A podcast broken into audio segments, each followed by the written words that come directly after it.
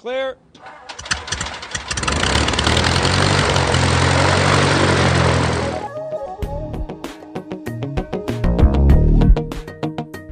You're going to be hearing a little bit of background noise throughout the day, but it's just airplanes, so it's not, it's, not really noise. Good background noise. That's yeah, right. this is this is the best seat in the house. That's right. We got Skyriders We now. We got Skyriders. We got now. Skywriters now. does that say UCAP? I can't. It's got a runway in the front yard. And you're on site, Clearland. Turkey Central Ground, good afternoon, sir. Taxi via Foxtrot and Delta.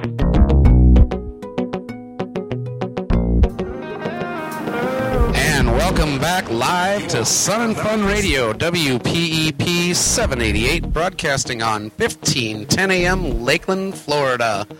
We want to welcome everybody to the Sun and Fun Fly-In 2011, a tradition we started. And you know, I'm running out of fingers on one hand to count. In fact, this is the last finger on this hand to count.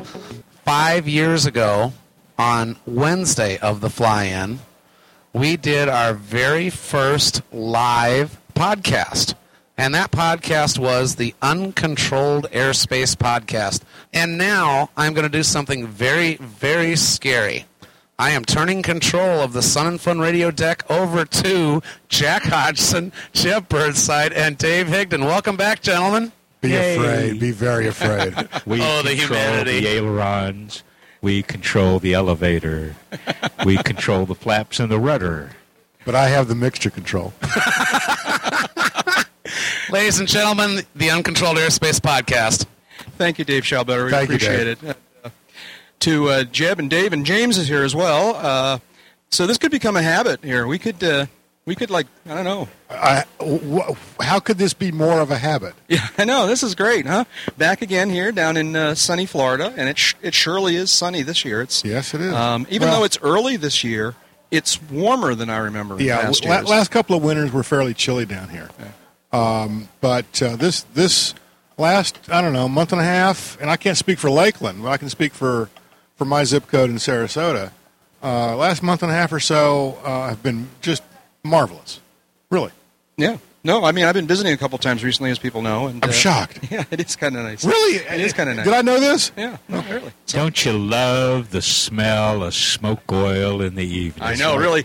We're uh, we're out here at the uh, on the deck at the Sun and Fun Radio, and uh, the air show has just ended, and folks are starting to uh, to filter back into the exhibits area here where we're standing. Some of them are heading on out to the parking lot, and others are continuing to check out the exhibits and the restaurants and and whatnot. Um, but what David is alluding to is that the wind is sort of in our faces from the air show area, and so the uh, smoke oil, the uh, smoke from the airplanes, is blowing. in, in here. geographic terms, we have a wind basically out of the north, and we're south of 927, where the air show planes fly. We've been down this road before. I, I've decided I'm not going to make references to directions this year. I, just- I do not know. It's that way, all right? The runway way, all right? Did you ever think about the ratio to gallons burned of avgas versus gallons burned of smoke oil No. to do this?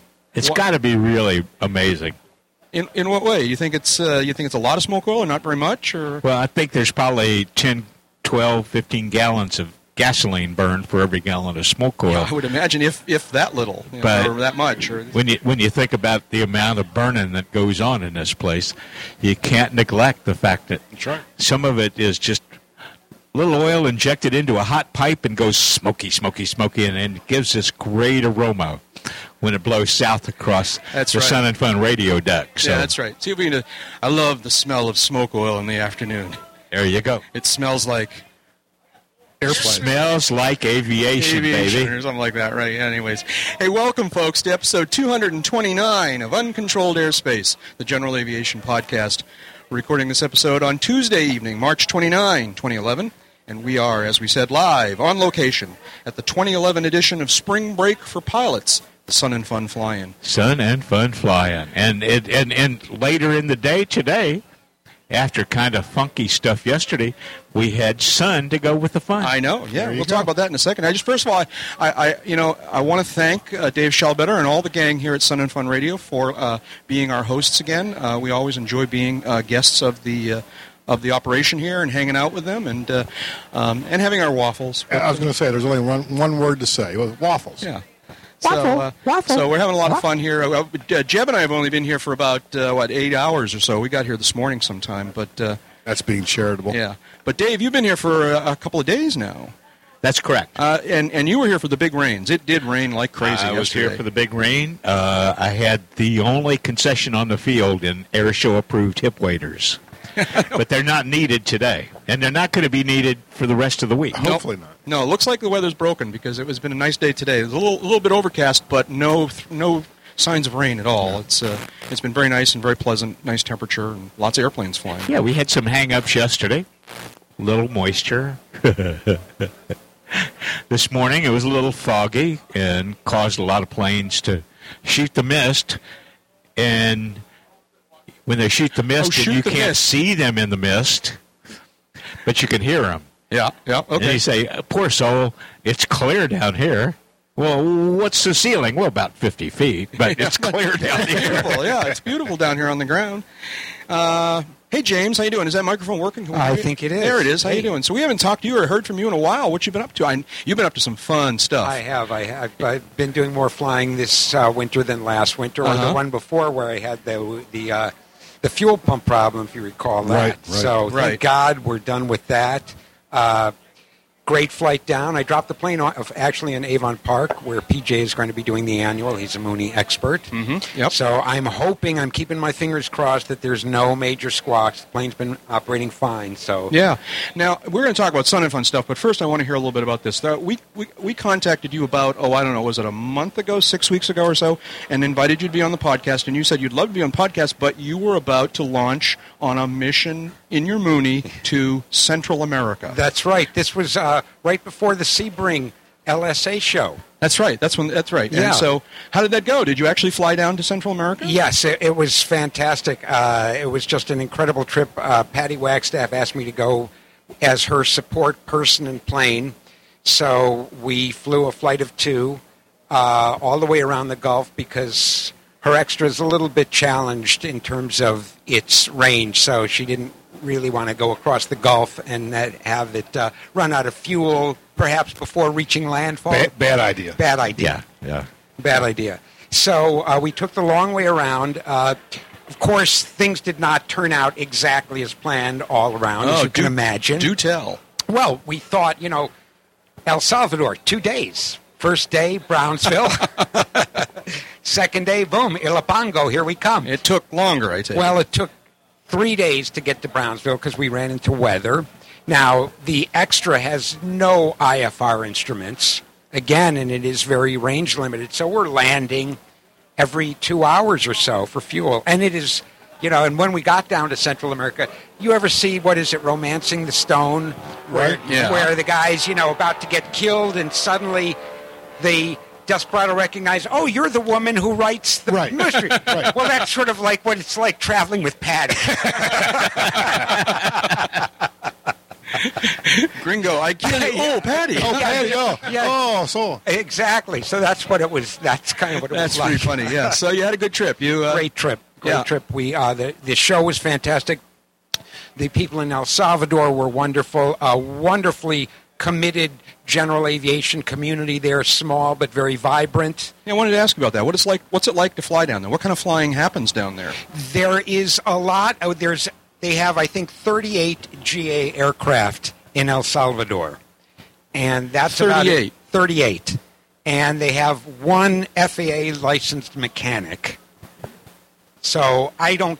I didn't ask a whole lot about the legalities of what sort of repairs are being done, but they seem to operate very safely. Uh-huh.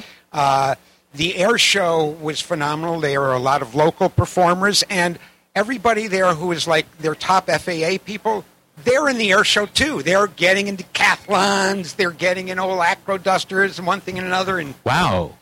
Aviation regulatory authorities who can fly aircraft. What a concept. can you imagine? That's that's that's. Yeah. We, we should suggest that. Uh, uh, hi, FAA. really, it made a marked contrast to what we expect to see here. Uh, crowds were phenomenal and very receptive. Uh, and again, our hosts there were, were just so nice to us. And we missed, of course, some of the festivities leading up to the big show, the, the volcano tour and things like that. But I think we Uh-huh. made up for it on our, Now- our- the adventures on our way down. Be, being the ugly American that I am, I don't have a real clear picture of where San Salvador is. El Salvador. El Salvador. See, there you go. Sorry. Yeah. Um, Well, San Salvador's Is in the- El yes, Salvador, is the right? capital oh, well, of that's El what I meant. Salvador, Uh, that's what I meant. Uh, so, uh, how many nations did you have to cross? I, what were the national border crossings? Is basically what I'm getting we at. crossed into Mexico, and then from southern Mexico on the Pacific side, you overfly about 100 miles worth of Guatemala before you come to El Salvador, which is a very small, I think it's the smallest country in Central America. Uh, and meanwhile, you're going by smoking volcanoes and things like this. So this is really Yeah. quite an adventure. So, well, so th- th- there's a challenge, but I'm wondering more bureaucratically what it's like to bureaucratically, uh, every time you land, you have to file a flight plan and go see various various offices of various regulatory organizations that stamp your It- forms it- in. it is part of the employment development No, I understand. there That's to what I'm asking- that's why I'm officials and- curious. yeah. Yeah. and nobody speaks English, so somebody better speak Spanish. Uh-huh, yeah. Because you've got to fill out forms, and they're asking you all sorts of things. So, was it all just you know kind of bureaucracy? You had to fill out the forms, you had to do all the stuff, or were there challenges above and beyond paperwork? Mostly it was paperwork and then trying to keep some sort of schedule when as at your first stop your schedule gets thrown out the window because of all of the attendant just moving from office to office or because they don't bring the credit card back after you've bought the fuel for a half an hour or something. Or when we go back into Mexico from El Salvador and we're looking okay we really want to get through and make it to Brownsville today and get through the pass and beat it before the weather comes through, and you're taxing up as you did on the way down and going towards customs. Oh no, no, you have to do a 180 on the runway and go back and to the military side of the field there and go in where the Navy is, and then you taxi in there and they're lined up with dogs and video cameras and looking at you and march you over to what is like a tribunal table uh, from the Spanish Inquisition with three of them sitting there staring at you and looking at you, wanting your paperwork, and then they all look at it and you're taking photographs of your paperwork and again videotaping you and doing close-ups and getting in your face. So what you're saying is it's basically like getting on a commercial airline these days. I days. was just thinking, See, that's are these the people that trained the TSA? I think that they've got uh, kind of a future doing something like that. And the kicker is when at the end of this, they come up and they put a piece of paper in front of you. It's their kind of survey, customer survey. Customer service. How how much did you like the interrogation? how- how- how did we serve you?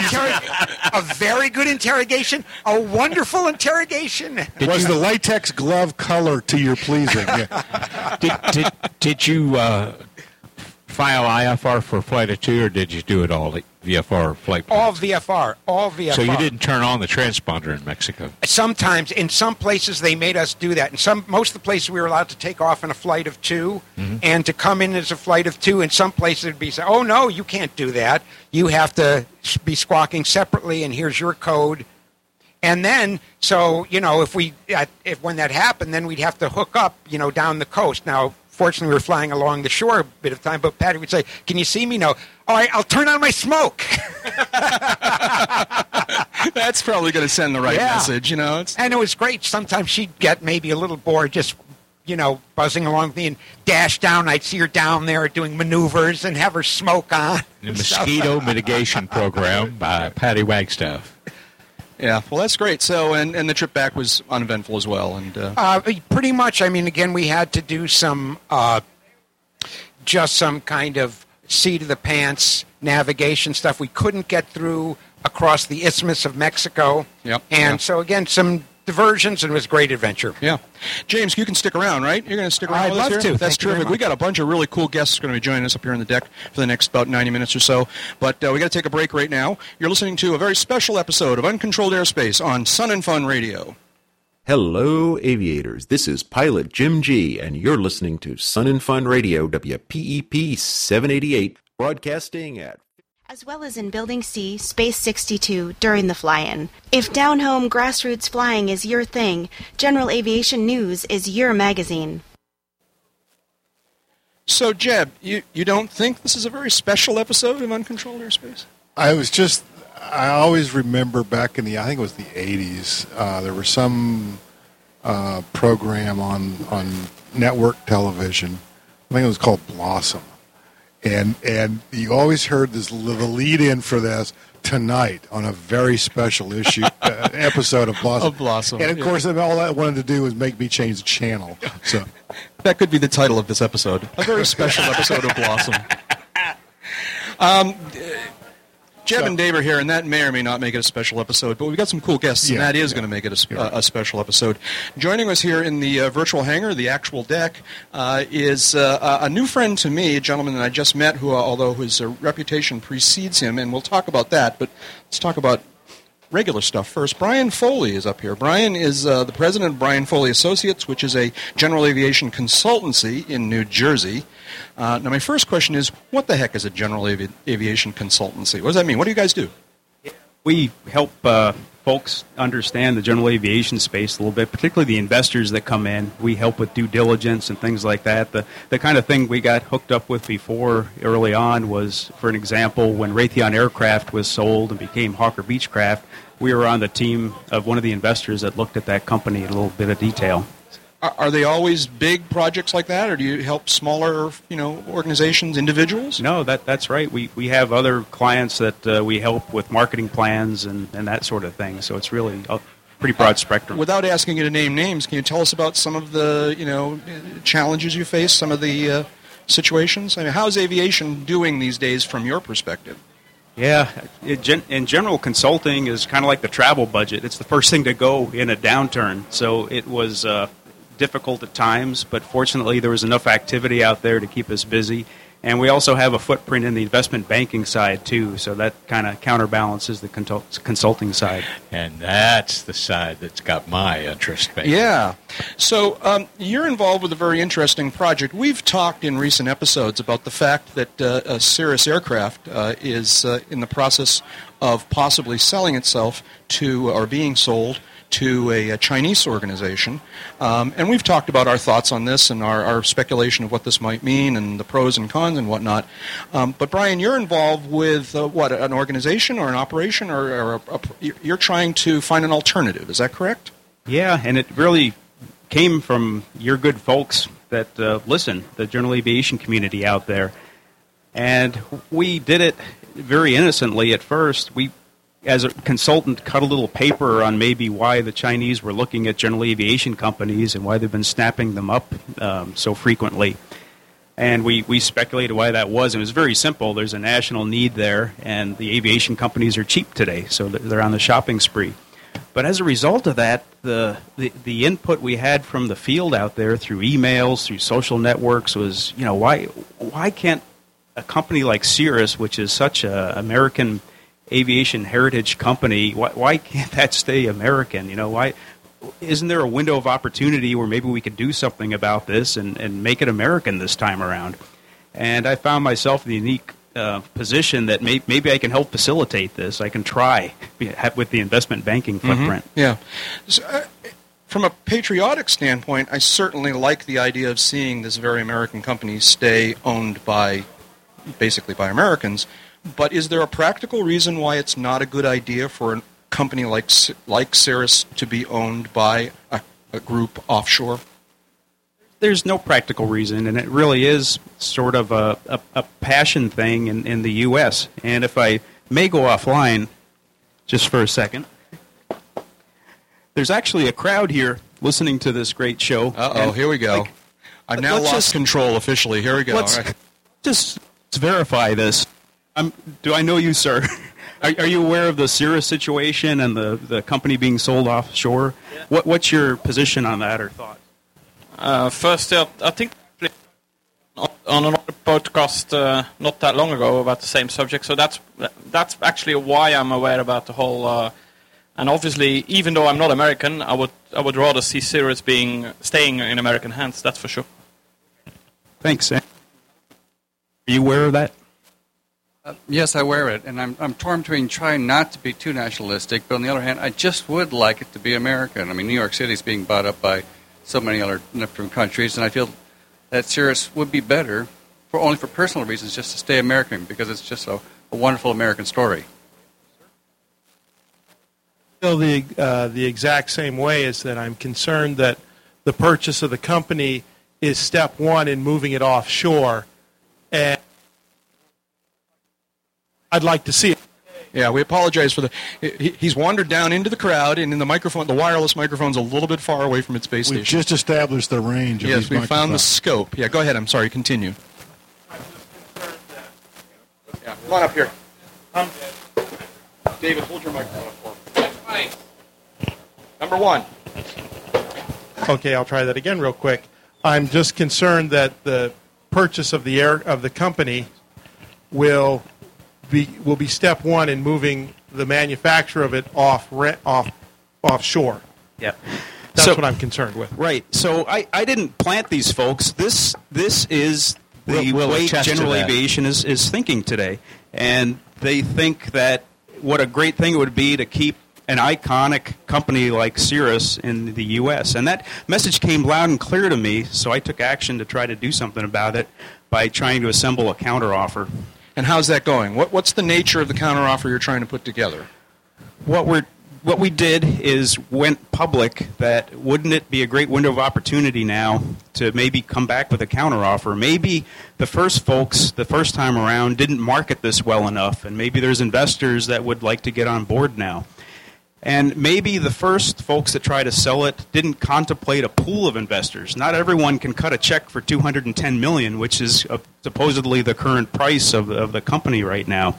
So why not try to reach out, get known publicly, and see if some investors can't step up to the, the bar here and, and have some interest. Yeah. Now, have you spoken to Cirrus? We have not. We'll talk to them at the right time. And I'm not sure what that means. What would the right time be? I think we have to come with them with more than air in our pocket. We have to have something that's uh, that, that that's done and, and signed and ready to go with a, a real offer. And we've been very gratified and amazed at how quickly the investment community reached out to us. Without even picking up the phone, we had contact from up to seven investors that we're working right now. We're circling back with them. And just with the pooling idea, um, we have agreement in principle uh, for up to 55% of the deal right now, just in two weeks. So we're hopeful that uh, you know by May 30th, which is the close date, maybe we can have a, a nice counteroffer to present. Well, that's what I was going to ask you. What, what kind of time frame is it you're working with here? Uh, but more importantly, I think, why is, is why or why not is $210 million not a fair price for Cirrus? Yeah, I don't think we're talking about fair or unfair. That you know, we're, we're just the facilitators, the the folks that are assembling this. That's up to the investors to decide what a, a fair bid is. But uh, we're we're willing to go forward. If if one party thought that was a fair bid, um, we'll, we'll do some diligence and see if we can't get a good counteroffer to top that. So that would mean coming up with a bid that's even more fair. Hopefully. Yeah. So, is it going to work? Unknown. You know, time time will tell. Um, May 30th is our deadline because what we hear is that's sort of the closing date.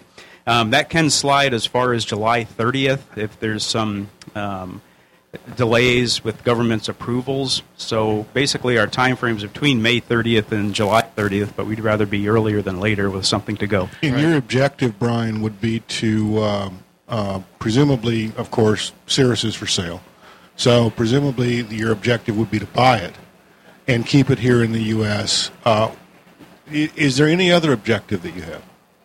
No, I think we're just trying to, uh, again, facilitate what the General Aviation Committee told us loud and clear. We just talked to three folks randomly here, and that's been the, uh, the, the, the loud and clear message we've I got. say that's been pretty consistent feedback since the announcement. Right. Yeah. Does Cirrus welcome this, do you think, or are, are they? Do they not want somebody coming in and gumming up the works of what seems to be a, a sale that's proceeding Yeah. smoothly? Right. Good. Good question. We we can't speak for Cirrus, but we'd be puzzled why they wouldn't accept it or listen to a higher offer. Yeah.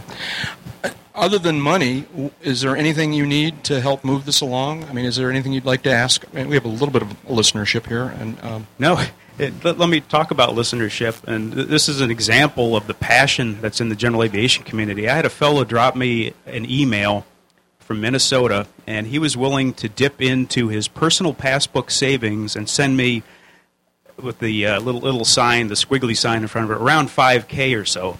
And while of course that could never buy the company or, or move it in that direction, what it told us is we're doing the right thing. There's um, a lot of support behind us, and we'll we'll find the, the, the big guns that can hopefully make this happen.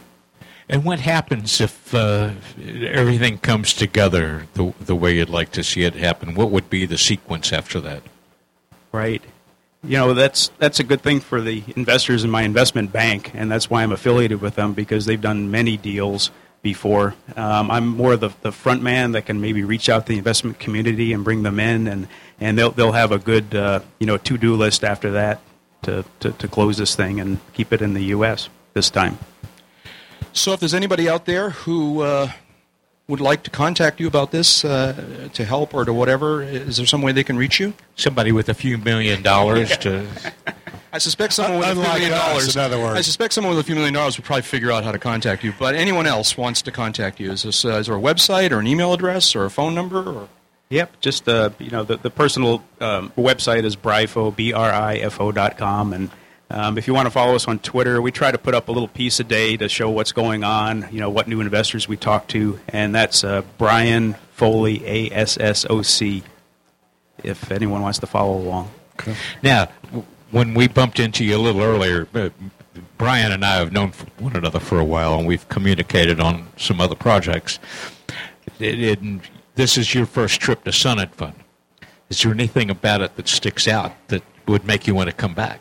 Yeah, I think this is something I should have done a long time ago, and that, that's what's interesting about the Cirrus deal is all the folks who reached out to me from the investment community are airplane people. I don't have to tell them which end of the airplane goes in front, and I've been flying myself since I was 16 and have uh, have had a real passion for it myself. So you know, finally having the opportunity to come down here. Um, I, I went to the Cirrus sta- uh, display. I went and kicked tires. I learned more about it, so I can you know be a better resource for the investment community. So ho- hopefully, with with that learning experience, we'll move it another step forward. Well, thank you, Brian, for uh, stopping by and, and filling us in on what you're up to. It's pretty interesting, and uh, you know, I think I think we're all on some level a little puzzled by this transaction that they're planning, and uh, And, and we're not alone, obviously, in kind of rooting for your side to see this happen. Uh, I mean, it, you know, the, the Chinese bought Continental. Uh, they're trying to buy Cirrus. They've bought some other assets. I keep wondering what the end game would be for all those jobs if they figured out someday that there wasn't enough market here in the U.S. Why keep any manufacturing here at all? So, and they are they are on a major ramp up curve over there, as you and I've talked about in the past. Airports, pilots, indigenous aircraft, uh, buying aircraft from outside the country. Uh, somewhere along the line, they saw the light that private aviation and widespread access has major implications for their economy, and they're jumping into it. thank you, Brian. Good luck, and Good. uh, we care. appreciate you stopping by. Definitely. See y'all. So let's talk a little bit about Sun and Fun. Uh, uh, uh, we've only been here for a couple of or a couple hours, Jeb and I, um, and and James as well.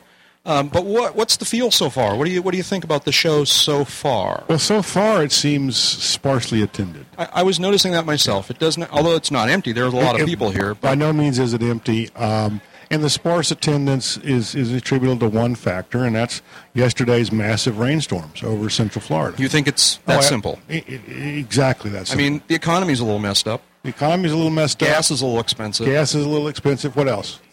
Well, that's pretty much that's enough. Okay. Well, uh, we- we've seen that before. We saw that in 08. Mm-hmm. Yeah. Okay. And uh, we saw it worse in 08 uh, on a lot of levels.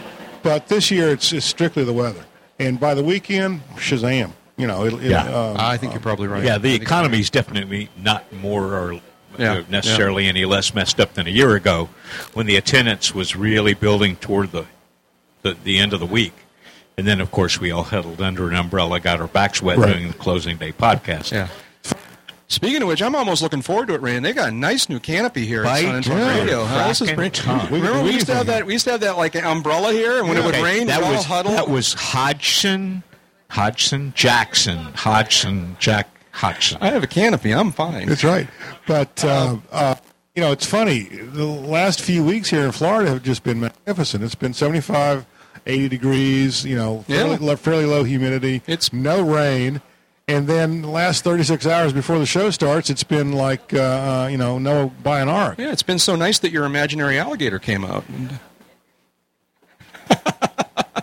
All right, we won't talk about the alligator. Uh, we'll- what are the let's- stories let's here? talk about something else. Let's talk about some of the stories that might be brewing here this week at Sun and Fun. I, I made a couple of notes here.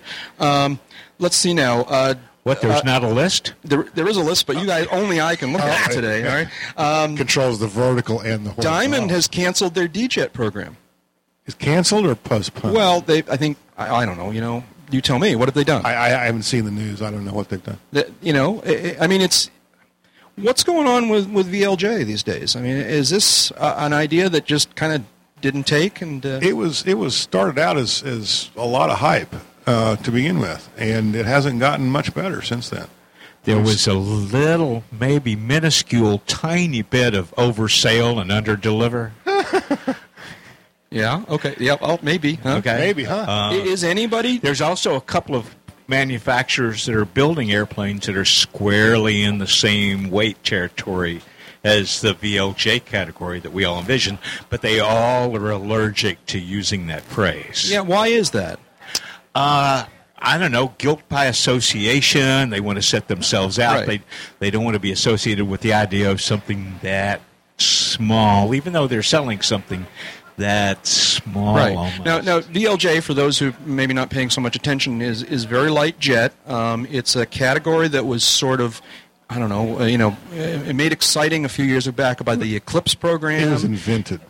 and it was invented. It was invented. Okay, by the Eclipse program, and then by some others. Cirrus had a v- well, they had a they had not they, were different altogether. That's So Cirrus had a personal jet. They're still working on that. They had an Right, update out today. Diamond we had one. Adam Aircraft. Diamond still got it single in play, and it's about to be certified. Uh, but we had you Adam sure? Aircraft. Because this is the news Adam today. Aircraft came and went. Uh, Cirrus You know, came. and then we I got- mean, uh, Eclipse came, succeeded, almost went, and, and now is coming now- back, kind of coming back. well, they're, they're they're back in the support business, and they're hoping to get back into the production business. And there was one rolled in here today. And and there was this company called I think it's in uh, I think it's in Wichita. It's called Cessna. The Mustang. I've heard of those. Yeah, yeah. the Mustang. Do they have? Yeah, but see, that's now. That, see, now we're starting to get into the real, real Well, now you're fudge talk- area. You're because- talking about the Mustang. when Yeah. You talk about Cessna, Right. and they don't like the association of VLJ and a Mustang. Uh, but the Mustang is, you know, about an 8,500, 9,000 pound airplane, well down in the 20,000 from the 20,000 ca- pound cap that's considered a light jet. So uh, you've got that uh, Embraer from uh, San Jose dos Campos, Brazil. They have their Phenom 100. Ooh, say that again. Yeah, I was going to San ask. Jose please. dos Campos. Ooh, I love it when you. And they serve the greatest Adam's caipirinhas in the right, world. yeah, okay. Well, Um, part of the VLJ attraction, uh, when invented by Eclipse, was the promise of the under $1 million jet, which gets into the territory of electricity too cheap to meter. My question if they did produce that, if they did produce that, how many people today would be stepping up and saying, Yeah, I've got a million dollars? Oh, bunch. Oh yeah. Yeah. And it's still possible to get a jet for under a million dollars. An old one. It called just may citation. Yes, that you're going to spend it, it may only be on. the engine, but you can, you can get that jet for under a million bucks. So So wait- frame optional. So, David, do you think that if indeed they came out with the price point right now, of the VLJ of $1 million, you think we would see people lined up with their check? Oh, absolutely, absolutely. Uh, Oh, I what's mean, the what's the going price for a Mustang these days? Two point three, higher than that, more than that. Oh, I don't know. Yeah, I would think so. Yeah. yeah. It's about three three point one. Okay.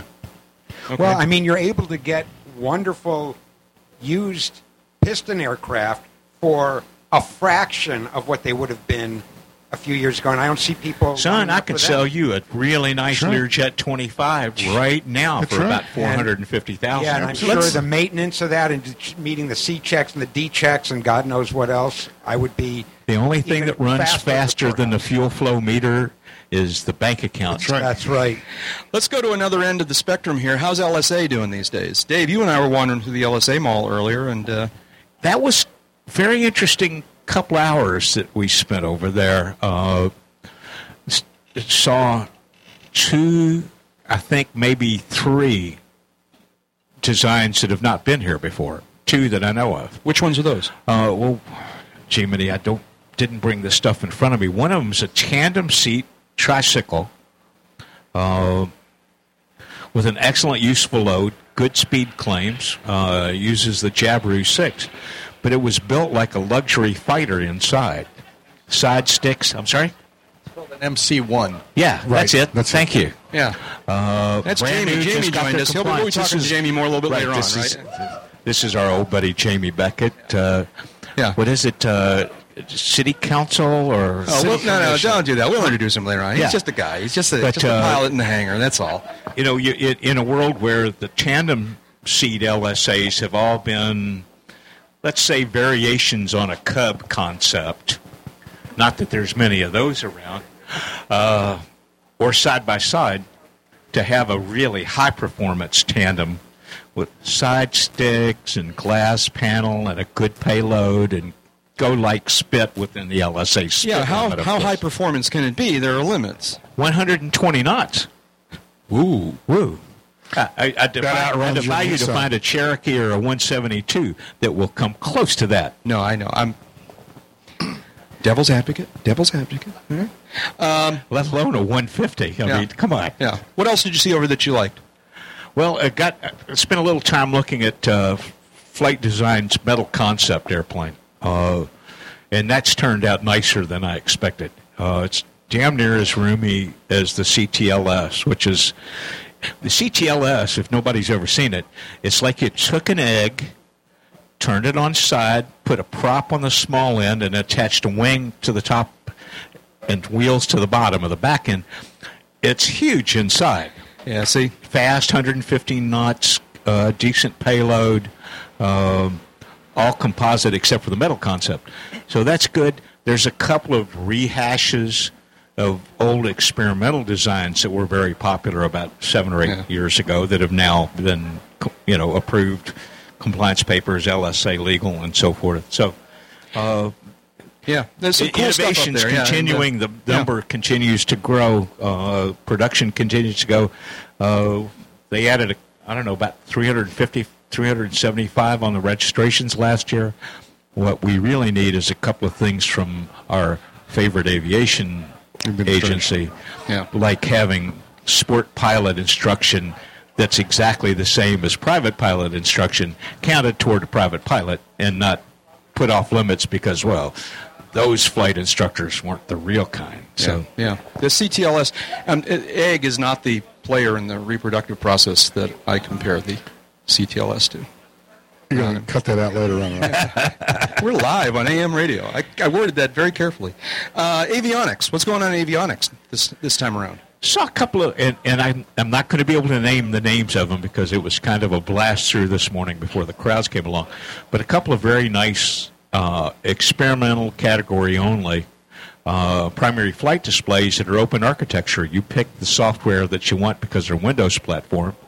Then we got the new stuff from Garmin that was announced a week ago at the Aircraft Electronics Association, uh, the GTN 650, and 750 and 650. 750. Uh, it's like the 0430 and 530 pumped up a little bit with the controls turned into a touch screen. Right. Uh, we know that uh, Honeywell is working on its KSN 770 in concert with Aspen Avionics, which hopefully might get that to uh, uh, certification before I reach retirement age. Uh, God knows they've been I'm working not on going that. Yeah, see, I know, I know, don't really. go Okay, there. no, we're not going to do anything. All right. Uh, and uh, Garmin also had a couple of interesting new side things, uh, like uh, collision avoidance system of their own making that uh, looks very sharp. So a lot of innovation still here. Yeah, and, and, yeah. and, and it's open for business. All those people out there listening to on the internet, the doors are open. Come on down. Yeah, speaking of be open for business, so we buy anything yet? You almost bought something, I almost bought something, then they couldn't get the Really credit tried. card. Credit card machine wouldn't work. So I hate it when that happens. do too. Yeah, what were you going to buy? I was going to buy a landing light, an LED. An LED landing light, yeah. The landing light on my airplane is right in there in the nose bowl. and where it's subject to all this vibration and uh, uh, all kinds of nonsense. And I might get 25 operational hours out of the airplane before I have to replace the bulb. Um, the bulbs are fairly cheap. Uh, it's you know maybe 30 minutes or so to replace it. I have other things to do with my time. The the uh, the LED bulb from Whelen is uh, $200 and change, and uh, supposedly it's lifetime you know 5,000 hour thing and, and da da da da da. So I'm gonna think I'm gonna do the upgrade and see what happens. Yeah, sounds good. Uh, James, you got any plans to buy anything this week? Uh, I don't know that I'm going to be buying things. I've got my eyes open. Uh, I did buy a transceiver. I replaced my old handheld transceiver recently. Really, what brand did you get? I got the Sporty's, the uh, 400. Oh, cool. Yeah, so that's good also because that has the glide slope and the VO, Right, VOR, right. so that's very nice to have. I am going to fly a 182 tomorrow that's uh, equipped with this new Skyvision Extreme ADS-B unit. And of course, ADS-B, there are so many different questions about where it's going and what's going to Mm-hmm. be legal and what is not. This is very bold for them to come out with uh, a unit like this, and I'm very eager to see how it performs and see what we see on the screens. This is this is ADS-B in. Yes. Yeah. Yeah. So we'll be able to see supposedly Yeah. traffic and everything else. We got to take another quick break here, but first, uh, we got a really cool gathering of listeners here, or, Yeah, or, do. or just people who are looking. Woo! Right, right. Real quickly, where are you from? What town? What airport? Chattanooga. Orlando. Orlando. Brandywine in Philadelphia. Farmersville, Texas. Dubai. Melbourne, Florida. X-ray 04 sheets. Stuttgart, Germany. Very cool. You're listening to a very special episode of Uncontrolled Airspace on Sun and Fun Radio. This is Jeff Ward from behind the scenes at the Uncontrolled Airspace podcast. You're listening to Sun and Fun Radio, WPEP 788, 1510 AM, Lakeland, Florida, and on the web at liveatc.net slash SNF. It's gotten kind of quiet here on the field. Oh, here's our airplane on turning final over here. It's uh, Oh, there's been a steady stream of arrivals. Have so- there? I haven't yeah, noticed, you've just yeah. been talking, haven't watched. You've been yeah. Yeah, I've been I've been kind of had my back to it, but uh, so yeah, it's uh, the and these are these are arrivals. These are like uh, uh, attendee arrivals. And, Well, they're uh, landing. We presume they're arrivals. Run, runway nine is open and accepting. Which one is arrivals. which one is nine? Which way is nine? Help me here. to the east. Yeah, I know. Wait Don't- a minute. don't. From left to right. I How's can't that? do it. I'm not Don't- going to try. don't make me come down there. I'm just going to embarrass myself. Now, I know you were saying that attendance is down. And I would agree that the weather has something Sure. to do with it, and you look at the forecast, and it's like, oh, the whole week looks Much better for the Well, rest of the you the know, week. you know, 30, 40 percent chance of rain, well, which means, of course, as Dave pointed out earlier, there's a 60 to 70 percent chance it won't rain. But I'm walking up and down here, and I'm won- are is the event starting to kind of bleed into, or not bleed, but kind of extend into the evening a little more? It seems like some of the places are encouraging people to stay longer. It They seems are. a little more adult beverages maybe are being. That's- we're gonna have a that's- night- So it's very nice. gonna have a That's been night going show on on for a few Friday. years, and- I think it's Yeah. building in that direction. Yeah. Yeah, I think there's a lot more uh, evening activities than there ever were, and there definitely are things to do in the evening. A few of the exhibitors stick around, but they mostly go away. But as you mentioned, there there's food and beverage, and there's social activities, and there's stuff to do here in the evening. Well, Absolutely. what are we doing here? I know, really. Oh, we're working. We're working. Oh, yeah, that's right. right. So, Paying the bills. yeah, joining us here on the uh, in the virtual hangar on the actual deck is. Uh, oh, wait a minute. Here's the I have principal. to step in. What have we and done? I have to say, you know, you guys have picked a good spot because we have the hangar on one side and the Sunset Grill on the other. So you're caught in between two bars. The sweet spot. it's a sweet spot, and there's a and there's a canopy, so we're good. And we have Yeah, the only We're place good. you can't get a drink here is the sandbar. or the radio station. Jamie Beckett is back. Jamie was on the podcast here a year ago, I think, when we were here at uh, at Sun and Fun. In the pouring rain, yes, I was. That's right, Jamie. Rainy is- day, Jamie. I sat down with Jamie before we started, and I said, Jamie, how do I introduce you? And we made a list. He's a CFII, an MEI, an A&P, a journalist, a novelist, and an aviation evangelist. So uh, welcome Well, back. Essentially, I just don't have the focus to have an actual job. I- I- Isn't, isn't he a commissar also now? That's true. He is a uh, politician, but he seems like a nice guy anyways, right? Well, thank you. Thank yeah. you so much. I am a city commissioner in Winter Haven, Florida. Now, how long have you been that now? When we met you a year ago, it was relatively new thing or not? Yeah, I'm coming up on two years now. and haven't been recalled. No, nobody shot at me or stabbed me or thrown anything at the podium. And all kidding aside, I'm sure there are many issues in your town that you that are important to you and that you've been trying to help out with. But you told us, I believe, that one of the issues you were particularly interested was the way your town treated aviation. Absolutely. And, and I really do feel that Gilbert Field in Winter Haven is the greatest airport in the world. And I think you ought to feel that way about your home field. It is a terrific place and I love it. But Winter Haven, like a lot of cities, always had the attitude that maintaining the airport was a burden. They had to do it because it was there. And oh, what a shame. If we just didn't have this airport hanging around our necks, we could really shine. And I'm pleased to say, and it's not just me, it's other people, but by being able to be in city commission and have a different platform, they've started to realize this is a part of your economic development potential. You can really do something here, and I'm pleased to say we're one of the cities talking to Icon Aircraft about establishing their factory in Mhm. town. Yep. Uh, we've got some really great things happening on the field. We've got a new FBO coming in in May, and, and it's really turning around. It, it is a you- whole you different got place. campers again this year? I think we do. As a matter of fact, I believe we do. It's amazing. It's incredible. Um, by any chance, have other communities contacted you to learn about your success or your techniques or whatnot? You know, interestingly enough, in February I was invited to give a speech to the East Polk Committee of 100 about the value of aviation. And I think they thought I was going to come up and talk about how much I like airplanes.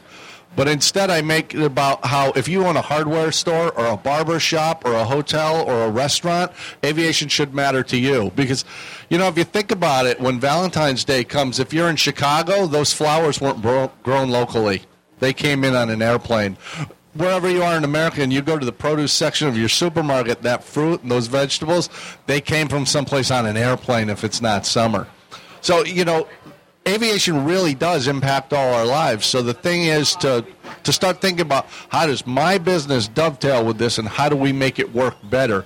They were really surprised and went well enough that I actually filmed a six minute version of that and put it up online. Don't get ahead of me. Oh, okay. Yeah, I know. Don't get ahead of us. here. You- It was it. it J- Jamie put uh, uh, uh, an abbreviated version of that talk he gave to the what? What was it? The Epic 100 or It's called EPC 100, the East Polk Committee of 100. and on his new venture, FlightMonkeys right dot com, and you, the monkeys don't fly out of where you think they might. no, no, no. Praise all right, all right. I guess we will talk about this now. So you're you're uh, one of the principals in a kind of interesting new website uh, called FlightMonkeys.com. Did I get that right? That is flightmonkeys.com. Flight- Very serious business, as you can tell. Yeah, is it Flight Monkey or Monkeys? Monkeys, Mon- plural. Because there's a lot of us, just like out here on the deck. So the FlightMonkeys.com. What's it all about? What are you doing there? Well, you know, uh, l- well, let me tell you a weird little story that kind of gives me the reason for it. I ran into a kid on the ramp two days ago in Winter Haven who just got his sport license at 21 hours. Now, people all, all over America, including a lot of CFIs, are under the impression this is a dumbed down certificate. You can't really get it. That's not at all true.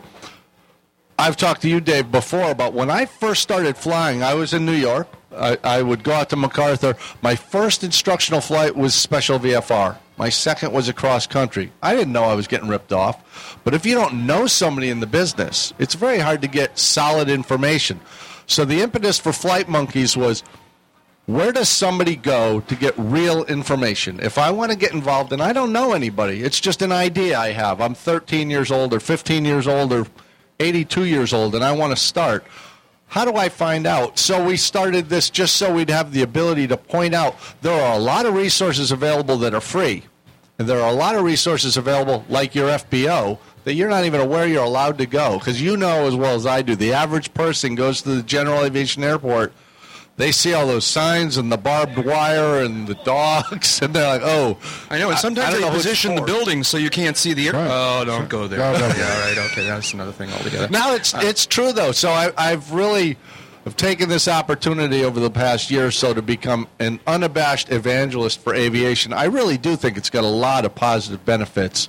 Educational. It's the best anti-drug program in the world. It teaches kids how to set what seem like unattainable goals, through step-by-step process, you can get anywhere. Yes, and you're kind of preaching to the choir here. How do you communicate that to the non-aviation public? Well, two weekends ago, because I'm a uh, merit badge counselor for Boy Scouts, I was over at Fantasy of Flight. They do a camporee every year. We did aviation merit badges for 500 kids. And out of those 500, I'd say there's less than a dozen who really weren't into it. Most of them are absolutely fascinated. Great questions. And they really were curious. Now, each of those kids, unfortunately, goes home with no more connection to aviation than they just had.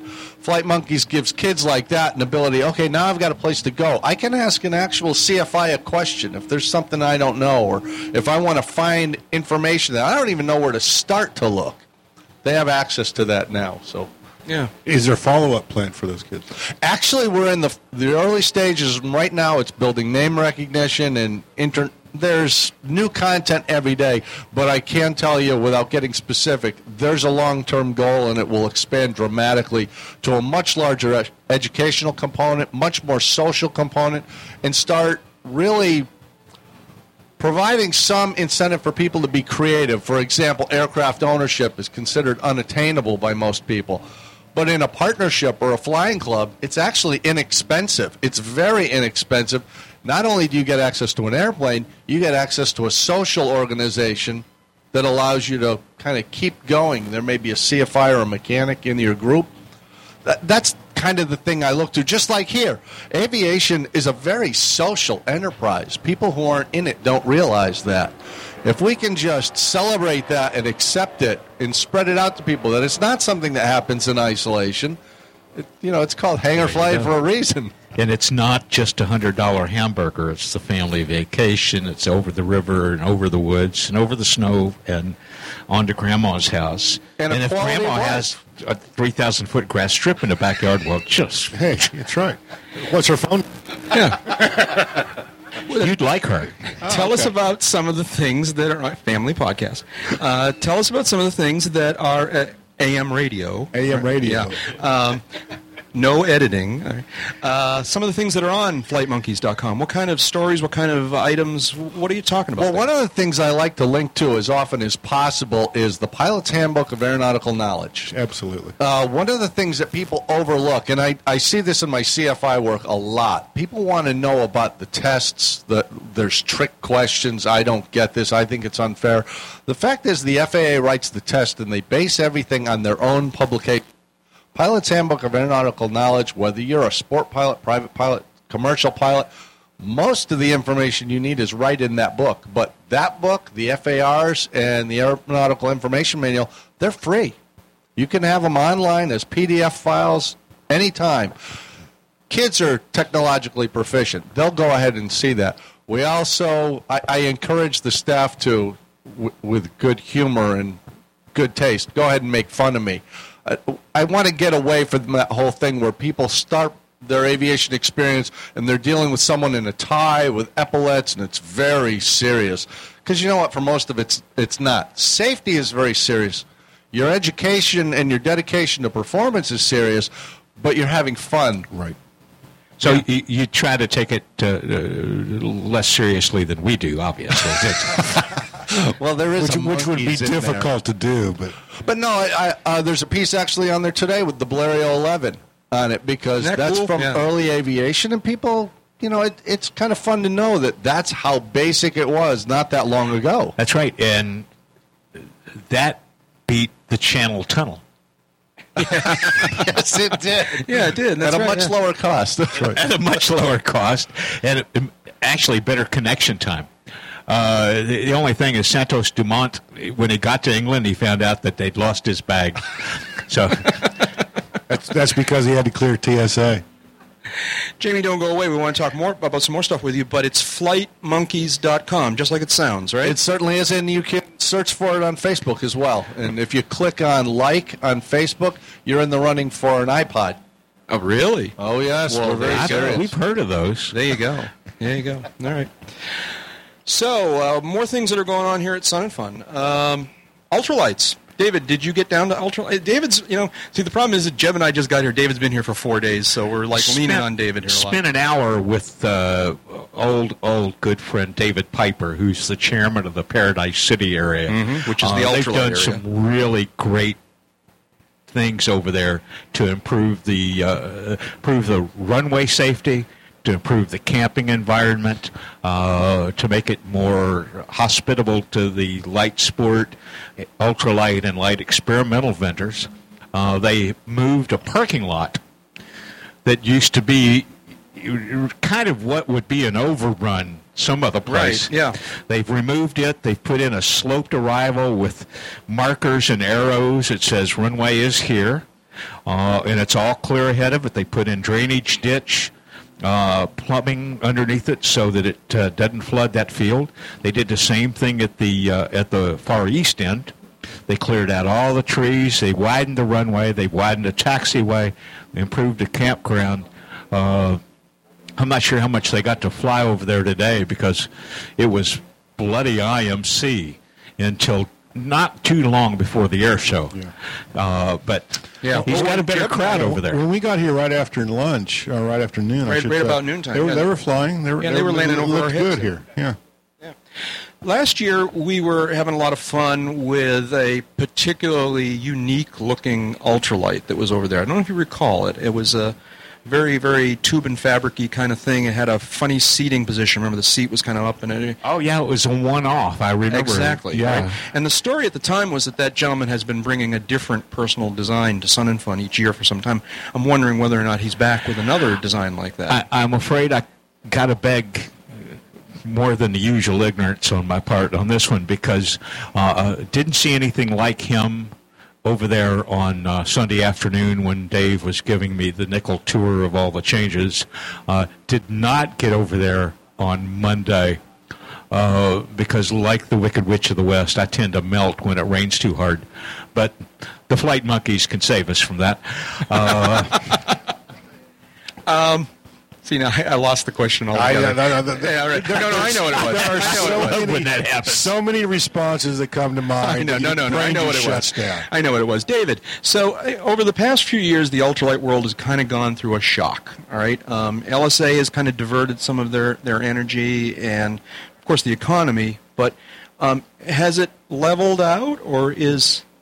I think so. Uh, there are a handful of companies that have hung on by their nails in, in the ultralight end. And for, for anybody that's new and not familiar, ultralight is defined by FAR 103.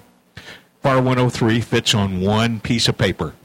254 pound maximum weight, 55 knot maximum speed, 5 gallons maximum fuel, single seat day VFR. That's pretty much it. Within that, anything goes. Uh, CGS is still building an ultralight version of the Hawk. Uh, uh, Phil Lockwood's got the uh, Drifter and doing a single seat version of the Drifter ultralight. Uh, I don't know if they're here. They weren't on uh, Sunday, but M Squared down in, uh, I believe it's southern Mississippi, uh, had a very nice little ultralight that uh, a year ago was selling for about sixteen thousand.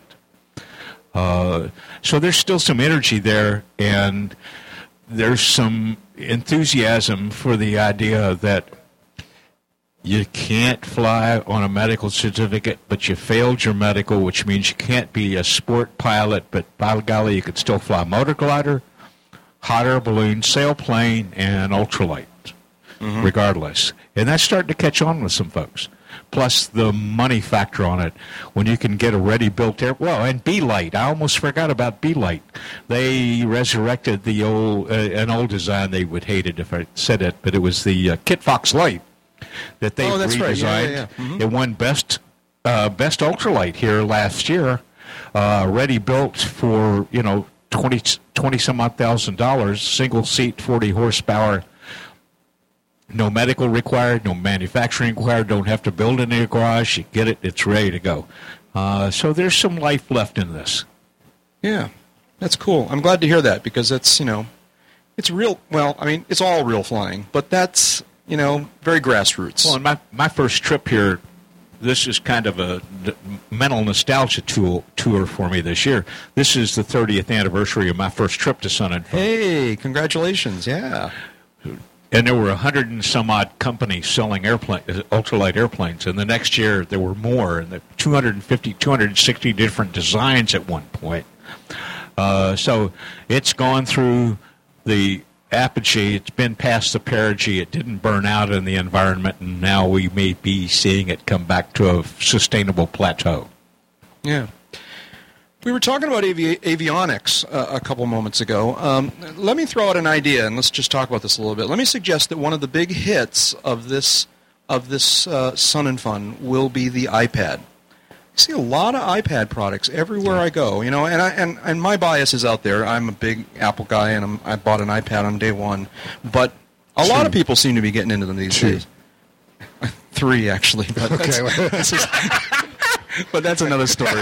That's another story altogether. Um, so uh, yeah, and and you bought one eventually. I- I have one, Yeah, yes. and uh, and I'm seeing I lots. think I'm going to get one. Um, you think you are? Yeah. What? What? Now what? What's tipping you over the edge? Well, uh, whatever is tipping me over the edge, the application that keeps coming to my mind that I keep saying to people is that I can put all my charts on. Exactly. Yep. And I've seen, uh, you know, got, part 91. got another iPad winner over there in the There gallery. Yeah, there we go. Oh, uh, and another one. And Part 91, I can do whatever I want, but I was very heartened recently to see they did the decompression tests Mhm. with it for part 135. That makes me feel a little more confident. Right, that's about been having in the that. news recently. Um, I want. I only got a chance to wander through one and a half of the exhibit buildings here, but I must have seen three or four different iPad products that were on display, um, and uh, it's kind of interesting. And we're also obviously seeing so many of the aviation publications we love being sized for iPads as well. Yeah, exactly. Yeah, that's right. Well, NetJets, the fractional ownership uh, folks, they have a management aircraft management operation. They wanted to go to iPads for all their crew, uh, running uh, flight software with charts, approach plates, and the whole bit. Uh, this actually went to 51,000 feet and endured an explosive decompression test. Which is probably more than you or I could do. Uh, yeah, I, I, I, I explosively decompressed once. no, no, and- don't. No, no, no, no. Fa- no, AM radio, man. Uh, yeah. But you, you think about it then, now there's no hard drive in here, and hard drives depend on a little cushion of air, Right. as it gets thin, they Yeah, don't so work so well. you can't do this that. is solid state memory, but then there's still issues of how will the screen behave, uh, liquid crystal display, LED displays, all that stuff had never been tested that way, and the battery technology. Right. Uh, that's got to be able to sustain a sudden change in pressure to meet their standards. Uh, the machine sailed through, uh, got the approval. They're using them in in uh, for hire service, and that would make it a class two, if I remember correct, EFB. Uh-huh. But Yeah. once it endured those tests and it got the Cla- approval, Class so- two is connected, uh, hardwired into the ship's power, ship's data. and they're plugging these into the power. Yeah. Is um, is the touch interface good enough for when you get in an environment that is perhaps violently moving around and you know? Well, and, and you mentioned the class two. They're using these in a mount, which is the other element of the class two, and it, but it doesn't interface with their navigation systems and all that like a class three Right, would. right. Uh, if you can, if you can maintain it in a stationary, that is relatively stationary to your hand, then the touchscreen can work out fairly well. I can't even keep the yoke stationary in my hand. What are you talking about? It's the DTs, dude. It's the DTs. That's what it is. Oh, That's now- what it is. yeah. That's what it is. So anyways, Well, he's, he's a delirious tumbler. Um, if I can interject on that, actually, Yeah. Jack, one of the great things about charts on the iPad for the VFR guy, you no longer have to be worrying about the WAC and the sectional and the terminal. With a pinch, you can expand the scale and get a much better view of what you're looking at. And with an opposite pinch, you can get better detail or a wider view. It's kind of neat. Then you're not trying to fold things and go through whatever. You can just scroll along your route of flight as you go. You Yeah. can't draw a line on it, but you can pa- yeah. follow along. I think the application we're talking about here, of course, is ForeFlight. ForeFlight is definitely the sort of leading Yeah. Pro, you know, but we, we're seeing more and more uh, out there. That, We're- we're- you know, Jeppesen has an app. Um, Uh, Sporty's has been a year ago, the supportive. flight guides people had all their Exactly, flight guides yeah. uh, available on the iPad, and it's just grown from there. Yeah. Do you use your uh, the, the listener out here? Do you use your iPad in uh, flight in the cockpit? A poor man 696. Okay. Um, it works for you. Do you use it in IFR, IMC? Just VFR. He has a 150 and a yoke mount. mount. Yeah. Okay. Right, right. Yeah, so he just it's a backup. Yeah, okay. That's interesting. Okay. Um, we're sneaking up on a break here. You know, one thing I, wa- I, I want to do this. I, Jeb knows this. Jeb knows that I'm becoming a hardware person. Okay.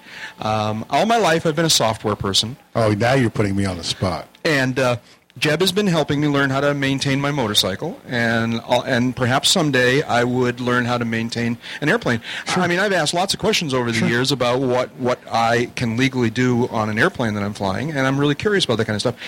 Um, uh, Mike Flies uh, is a uh, he, that's his Twitter name. Uh, he's one of the members of the. Uh, um, the uh, Mile High Flyers podcast. And uh, he was telling us recently that he has taken the uh, Light Sport Aircraft Repairman's certificate or whatever, all right? And I didn't realize that, that this gave you as many, um, you- were allowed to do as much as you are. I thought it was kind of like one of, the- you know, what is it? Um, experimental, you can get permission to You maintain your own certificate. but just your airplane Right. not even others of the same model Right. apparently this lsa repairman certificate he can do annuals on lsas That would be a conditioned inspection, Yeah. actually. And the, the reason is because uh, certified airplane, a Part 23 airplane, you're maintaining the Part 43 standards. You need an AMP or an AMP with an IA. But the light sports are done to an ASTM standard. So it's the manufacturer that designs the method Right. of doing Yeah. the repairs, and you're you're preparing for that. So yeah, you become the mechanic for that you know so I mean, it's of like, aircraft. uh, That's kind of interesting because you know the the, the A and you're so you're A and P. That's a big process. I mean, that's not only training but A&P apprenticeship takes some and time, yeah. Um, and this is not nothing this LSA thing, but uh, it's a little bit more more. I don't know how to characterize it exactly, but uh, you know, and uh, and I think that'd be cool. I should get one of these You- you- LSAs. you should, yeah, and then I can. You work on it. It's like you take some perfect your hardware guy thing. No, no, You're talking no, no, about no, a three, four week course here. Oh, that, if, if it's uh, only do that, much, I'm actually a little worried. Nowhere near what Jamie had to go through. No, I know, I know, and and the truth of the matter is, it's it's what did Groucho Marx say? You know, it's like I don't uh, want to be a club of. I wouldn't want to be. A, that- yeah. I wouldn't want to be a member of a cl- any club that would. Ha- I wouldn't want to belong to any club that would have me as a member. All right, and I'm not sure if if anybody really wants me maintaining their airplane, but you never know. Um, Trust but verify. trust but verify. Yeah, you do a lot of work on your airplane. I do. Yeah, I mean, uh, legal work, obviously. yeah, and, and uh, that that allowed is um, preventive maintenance. yeah, and, and, and Lee works with you a lot on, Uh-huh. on a lot of things, but uh, you- you seem to have a good grasp. But you're see, you're a mechanic guy from way well, back when. you know, I, I I've been turning wrenches for a while. Yeah. But uh, n- none of this stuff is rocket science. At least when it comes to the allowable list of things Right. that uh, uh, a private pilot can do uh, under Part 43. Yeah. David, how much mechan- how much uh, maintenance did you do on your airplane when you had it? Uh, I changed the oil, changed the tires, spark plugs, light bulbs, uh, just about everything that the rules Did would you, allow did me you to sign do. off the database uh, updates? Yeah. yeah. Yeah. James, how about you? We got a couple couple seconds left here. Nothing, nothing whatsoever. The Mooneys are very tight to get into. I am not that. I don't have training in it. I leave that to the professionals. That's right. November Foxtrot Whiskey. Bill Cosby used to famous. Bill Cosby was a huge sports car fan, and he used to. Someone would say, "Oh, you do all your own mechanics work on your sports car," and Bill Cosby would say, "No, I know nothing about mechanics." On he says, "This is what I know about cars. Fill her up." Right.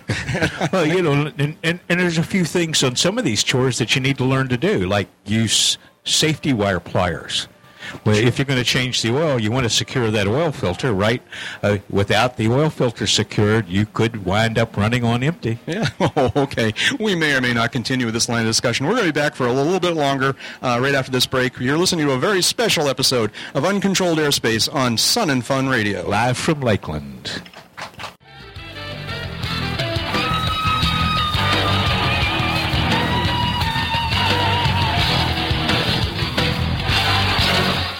Jamie, you how long have you been here this this time this year? How you did you get here today? A couple days ago? Well, I, I live 15 miles away. So I was here Ah. Sunday hanging out with Dave over at the media building, and uh, I missed the big rainstorm yesterday because I had political I, work. to I wouldn't say you missed much.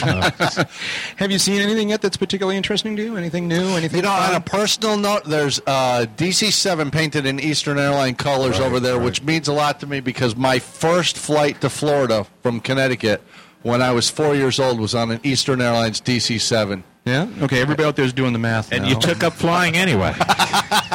Well, that's the uh, the aircraft I believe that made its debut flight up to Oshkosh Right. this past year. Right. Oh, beautiful well, it- it's a- restoration. yeah, It's it a Florida-based is. aircraft, as I understand, and and uh, you know went through months, months, and if not years, Years. Of, of restoration, and and uh, you know they got uh, FAA certifications and all that, and and took a bunch of people up to Oshkosh last year as their kind of the, the shakedown flight. And then Randy Babbitt flew it up there. They Oh, yeah. in, 'cause Should his you- father flew either that exact aircraft or that uh, model. Wow. Should you use the word shakedown in an airplane with round engines?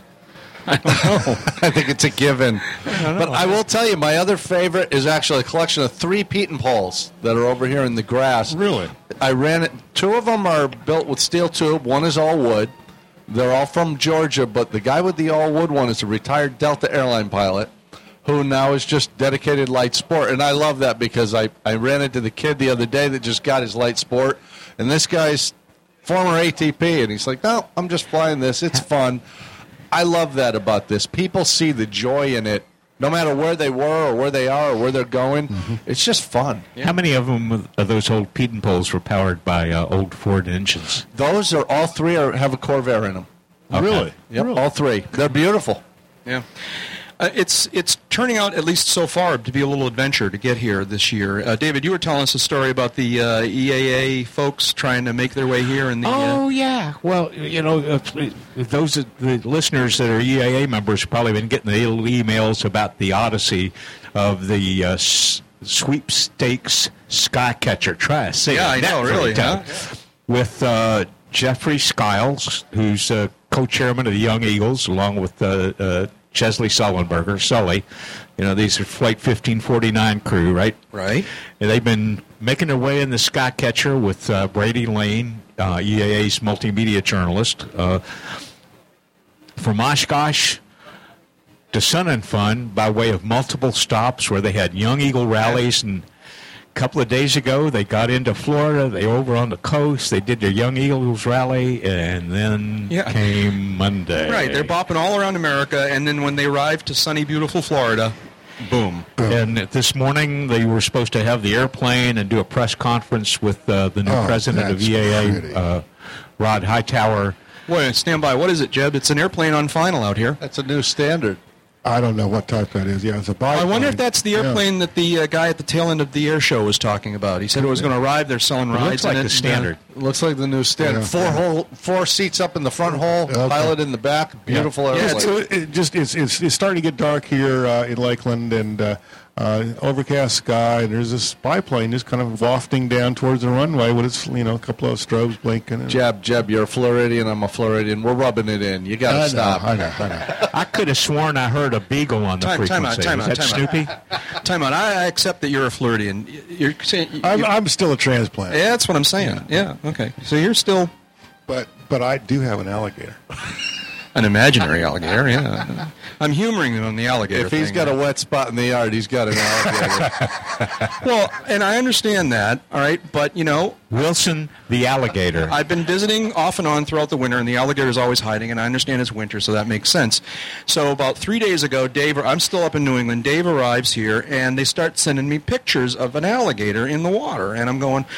Okay, I guess maybe the alligator did finally come out. Well, I arrive. All right, suddenly, oh, we don't know where the alligator I alligator told, I told you, Jack. We, we can't Jack- see him. Jack, Jack, I told you, the alligator is very concerned. All the rain is going to make his skin shrink. Yes, okay. So Whatever he's had, to, he's had to lay low here Whatever for the you last say. couple of days. Whatever you say. We're going to do that wrinkled look. That's you know. right. You can't right, have yeah, that. Yeah. We're going to do a lot of podcasting here this week. Uh, we're going to Oh, do this full episode. Uh, we're going to do another full episode on Sunday morning. Um, again, here on uh, Sun and Fun Radio, uh, uh, packaged up for the internet feed as well. Expecting some more surprise guests? Yes. That is, and we'll be surprised if we have guests. I know. we are. Um, we're going to be doing uh, another series of uh, of uh, UCAP dailies uh, throughout the week, uh, where we kind of get together and talk for five or ten minutes Does, about. does that mean we do that every day? However, the spirit moves. us. Daily, every day. day yeah, it's it's it's iffy. We're going to do those, and then I will be hosting the uh, annual gathering of the aviation podcasters on Friday evening here on the deck. Um, so we're going to have about a half dozen different aviation podcasts represented, and that'll be fun. So a lot of stuff is going to be going on yet uh, this week, uh, podcast-wise. What is everybody looking forward to throughout the rest of the week? And, and you know, and I know we're all looking forward to spending time with our friends and you know, and that kind of thing. Are, are there particular announcements, products, things that? Do, oh, they're, see, they're all waving it. Oh, hi. It's some Um, of our friends from the EAA media operation. Is that what it is? Ken and his lovely wife Jeannie, and uh, another friend. Yeah. What's going to be the big story here this week? Jeb, you get to go first. I'm not sure what the big story here is going to be this week. Um, I would think it will be recovery of attendance.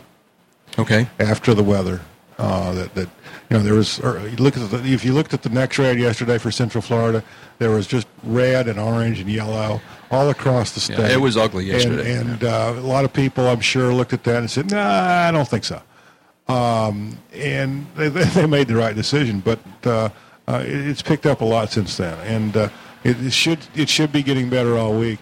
I don't know if that's going to be the big story or not. I know the Garmin uh, uh, panel mount uh, avionics announcement a couple of weeks ago, uh, last week I should say during the AEA convention, that's got, generated a lot of interest, but I don't think that's going to be the big story. Yeah, Dave. Cessna's got a new version, an updated version of the Corvallis. They're calling the 400 Tango Tango, and uh, it's already attracting some attention, even in today's ugly weather. Uh, I want to spend a little quality time with those folks talking about that. Uh, I can't mention the names yet, but I'm lining up to fly a, a, a light sport and a non-light sport with some new avionics in it from Avidyne. So uh, it's mostly looking forward to getting all the work done. Yeah, yeah, I know. One of the other big stories I think is just going to be, hey, you know, we've kicked off the air show season for 2011. Yeah. And Time to uh, start it's flying ti- again. It's time to start flying again. Get get your butt out there, and uh, go burn some avgas. Yeah. Jamie, you're a guest here. I don't want to put you on the spot, but do you have any thought on what the big story is going to be here this week? Actually, I think the big story isn't going to be this week. It's going to come afterwards. If you notice, there's some University of South Florida students around with iPads, and they are surveying people in the audience to find out how much money they're spending, where did you come from. They're going to develop a financial impact, economic impact report based on this survey they're doing. They did this a number of years ago, and the, the economic impact turned out to be $27 million based on their findings. Uh, I think that's the big story, in all honesty, because we talk about high fuel prices, we talk about the economy. That tells us how much oomph there really is in the GA market. And Sun and Fun, the Central Florida Aviation Academy, brand new building here. It is an aviation high school that's part of the public school system here. It opened. Uh, they had a big kickoff for it today. That's where Sun and Fun's forums are being held this year. Is in this beautiful new building just inside the uh, Medulla Road. Or the Yeah. yeah Medulla Road. I've seen that bill. I didn't realize the forums were. That's cool. Yeah, and uh, uh, the fact that they started this a couple of years ago, it's come together. The funding, it's you know, it's there now, and it's going to be helping create new aviators and new mechanics. Oh, cool. We got a four ship formation here that's doing a. Uh, a uh, Is that AeroShell? It's the AeroShell- It's the AeroShell. Guys. Squadron They got some really cool light twinkly flashing on lights. them. Yeah, right. And it's a teaser for the uh, night air show on uh, what day is the night air show? Friday. Friday. Friday night. Yeah, Friday so night. That'd be cool. Um, James, I'm going to ask you the same. I'm sorry. Did we get your answer? We did. Yeah, yeah, we're. Um, I'm going to ask James the same question in a second. I just want to mention that uh, Amy is coming to town. Amy will be arriving tomorrow, I understand. Um, and um, sadly, she's leaving before we do the episode on Sunday. But she is going to join us in some of the dailies. Tell her she's week. Well, and, fired. and Jeb's been practicing his high pitched voice as a fill in. So. Yeah, so that's what that's Yeah, like Amy's got a high pitched voice. James, what's the big story going to be? Well, I do love airplanes and piston singles. That's kind of where my heart is, uh, high performance wise. So I'm also interested in seeing what they're doing with the Corvallis now that Cessna's had some time to get to know that program and, and kind of Cessnize it. Also, I'm going to hopefully fly the Lopresti Fury finally. Oh, with- cool. Yeah, with Yeah. Corky. So I'm very much looking forward to that. That's a program. When I first went down to visit Roy Lopresti maybe 20 years ago, the prototype was hanging from the ceiling then, and Uh-huh. even then it was delayed. So I'm curious to kind of get the lowdown on what's going on with the project. I know they've been doing some really interesting things with it. Fact is that there are thousands of good stories at the Naked right. Air shows. Yeah, that's right. That's log right. into the sunandfun.org website, uh, follow their their sites and what's going on. Uh, the live streaming from atc.net. Thank you, Dave Pascoe. Um, Yeah. You know, Yeah. it- it- all you got to do, what you really should do, is be here so you can be as overwhelmed as we are. That's right. Yeah. Now, speaking of overwhelmed, here we go. I don't know what to expect here, but uh, our our listener from uh, Stutt- uh, it's Stuttgart, Germany, right? Uh, tell us your name. Correct. Brad from Brad Marzari from Stuttgart, Germany. I'm Launchpad in your forums. Uh-huh. And who comes all the way from Germany to visit my virtual friends and doesn't bring beer? Well, Oh. me, because the TSA bastards will not let us travel with beer on the airplanes. But I brought you the next best thing. He has gifts Oh, of some my. sort here. What German got here? chocolates. Ooh. Well, there we go. Stop Here, open share. this up. Tell us, show us what we got here. Oh, Let's we've see. got uh, rum toppelnuss. Uh, we've got uh, white hazelnut. We got Oh, dark wow. chocolates. We got. Oh, this one didn't survive the Florida morning very well. Uh, There you flakes. We got. extra fine milk chocolate. Is us. This is sport. Man, oh man. This is, Yeah, it this is says great. Ritter Sport. This is like Sport Pilot chocolate. That's right. It's Oh, like, Yeah, that's the local chocolate factory in the city I live in. So Cool. I thought I'd bring for all the uh, the hours of enjoyment you guys are providing us. I thought I'd try and do a little repayment. Back. Thank you very much. That's very nice of you. We appreciate kind. that. And Thank uh, you, Brad. Thank you very much. Thank much. you very much. And now I understand why I think chocolate goes so well with beer. Thank you very much. Yes. We got to start to wrap this thing up. Thank you for the chocolate. Uh, we got a bunch of thank yous here. Thank you for the gifts from from uh, from a foreign land. Very cool. Very cool. Chocolate. You don't know my history. Chocolate. This is bad. Bad. Bad. bad. um, uh, uh, a a handful of, of uh, very heartfelt thank yous here. Uh, Brian Foley, uh, uh, who is trying to put together the Cirrus package. Uh, we thank him for taking a few minutes and telling us about what he's up to. Uh, Jamie Beckett from FlightMonkeys.com. Did I get it right? Yes, you did. Thank you so much. Thanks for stopping so by. much trouble I with that. I say, don't why is understand. I don't know what it is. I don't know what it is, but I, I know the monkeys part. I got that part down. All right, it's what it's. It's the flight. flight that- I don't want to say any have to other. I don't want to confuse anybody. It's FlightMonkeys.com. Well, you, you should, it should be easy for you. You work with a bunch of them. Uh, so- I know, really. No, let's not go there. James Wynbrandt, thank you for stopping by. Oh, We my it. pleasure. Thank we got to get you on the regular podcast. If you can just like not go to Central America, you know, or Alaska. I'll cancel or- the next trip so I can make it. There we go. It's a deal. Right. It's a I'll, deal. I'll, I'll take that trip. Uh, thank you to all these listeners who stopped by and and uh, and. Uh, Thank you. Get all those great notes. They're That's the great, folks yeah. that make it all We really do worthwhile. appreciate it. We That love and the meeting with you folks, and we love it when you stop by and say hi. So we really do appreciate that. Thank you. Big thanks to, uh, is he around here? Dave Shellbetter. There he is. Oh, he's running up here. Dave Shellbetter and the entire gang uh, are the the uh, guys in the booth here who I'm, I apologize, I don't know names, but there's been a hand, the three of them, I guess, tonight. Da- who've been Dave's probably a and- pretty good Brian's one of them. this year. Yeah. Brian, Brian's here. Brian's been your engineer for every for every podcast episode. Yep. And then we've got we've got Walter and we've got Kevin. Yeah. And Walter and Kevin are brand new with Walter the station Ked this Brian. year. Thank you, guys. Thank you to David and them and to the entire staff of Sun and Fun Radio for being such great hosts. And, uh, um, you know, you ask us back, we're going to do it. So we appreciate you- that. Thank Well, you very you much. know, I've already somebody in the crowd's asked me where I got these people. You know, yeah. no, did um, your name again, sir? Uh, Jim. Did you hear Jim's story? No, tell us. I did, but you tell us. Jim is here listening. He's a fan of the. He's a listener of the podcast. He knows. He knows David from the PFP, and he was not going to come to Sun and Fun, and then he heard us on the radio and the stream, and he said, "I got to go," which is the same thing that happened with the Daniels last year. So, Yep. and then not only that, okay, that that makes me feel really cool. It makes me feel really good that somebody listened and said, "I want to go and have a good time." But more importantly than that, He's been away from aviation for 30 years. Listening to UCAP, listening to PFP, listening to the podcasts gave him the drive to get back into aviation. Very nice. Very nice. Way to go. Congratulations. Way to go. That's excellent. That's yeah, that's really cool.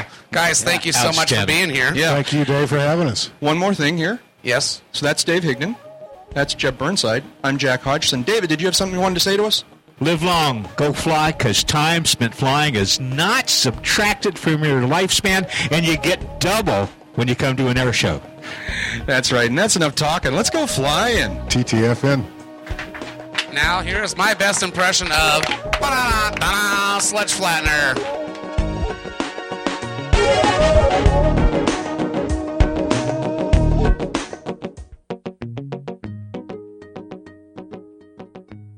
The members of the Uncontrolled Airspace podcast are participating as private individuals. Their comments do not necessarily reflect the views of the various organizations they work with. Also, anything you hear on this podcast that sounds like advice on aircraft operation is obviously very general. You should always consider your own situation, remember your training, and fly the airplane. But you knew that.